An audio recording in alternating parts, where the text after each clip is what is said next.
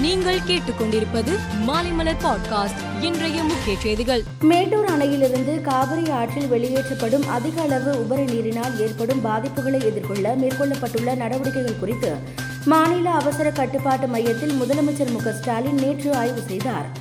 அப்போது நிவாரண முகாம்களில் தங்க வைக்கப்பட்டுள்ள பொதுமக்களிடம் தொலைபேசி வாயிலாக தொடர்பு கொண்டு முதலமைச்சர் பேசினார். அதிமுக அலுவலக சாவியை ஒப்படைக்க உத்தரவிட்ட விவகாரத்தில் எடப்பாடி பழனிசாமி உச்சநீதிமன்றத்தில் கேவியட் மனு தாக்கல் செய்துள்ளார்.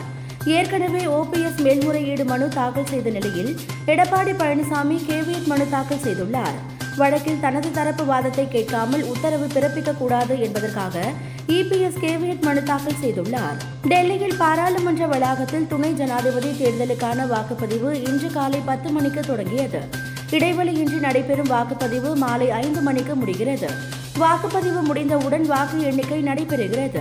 வாக்குகள் எண்ணி முடிந்த நிலையில் தேர்தல் அதிகாரி உத்பால் குமார் சிங் முடிவை வெளியிடுகிறார். ரக்ஷா பந்தன் பண்டிகை முன்னிட்டு வட மாநிலத்தில் பெண்களுக்கு நாற்பத்தி எட்டு மணி நேர இலவச பேருந்து பயணத்தை உத்தரப்பிரதேச மாநில முதல்வர் யோகி ஆதித்யநாத் அறிவித்துள்ளார்.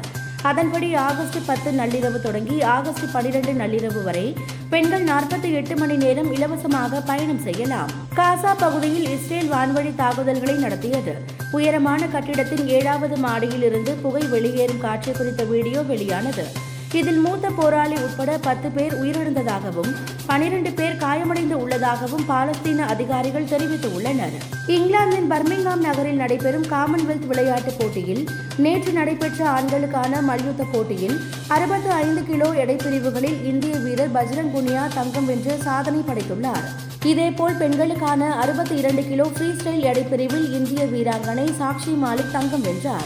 மேலும் செய்திகளுக்கு மாலை மலர் பாட்காஸ்டை பாருங்கள்.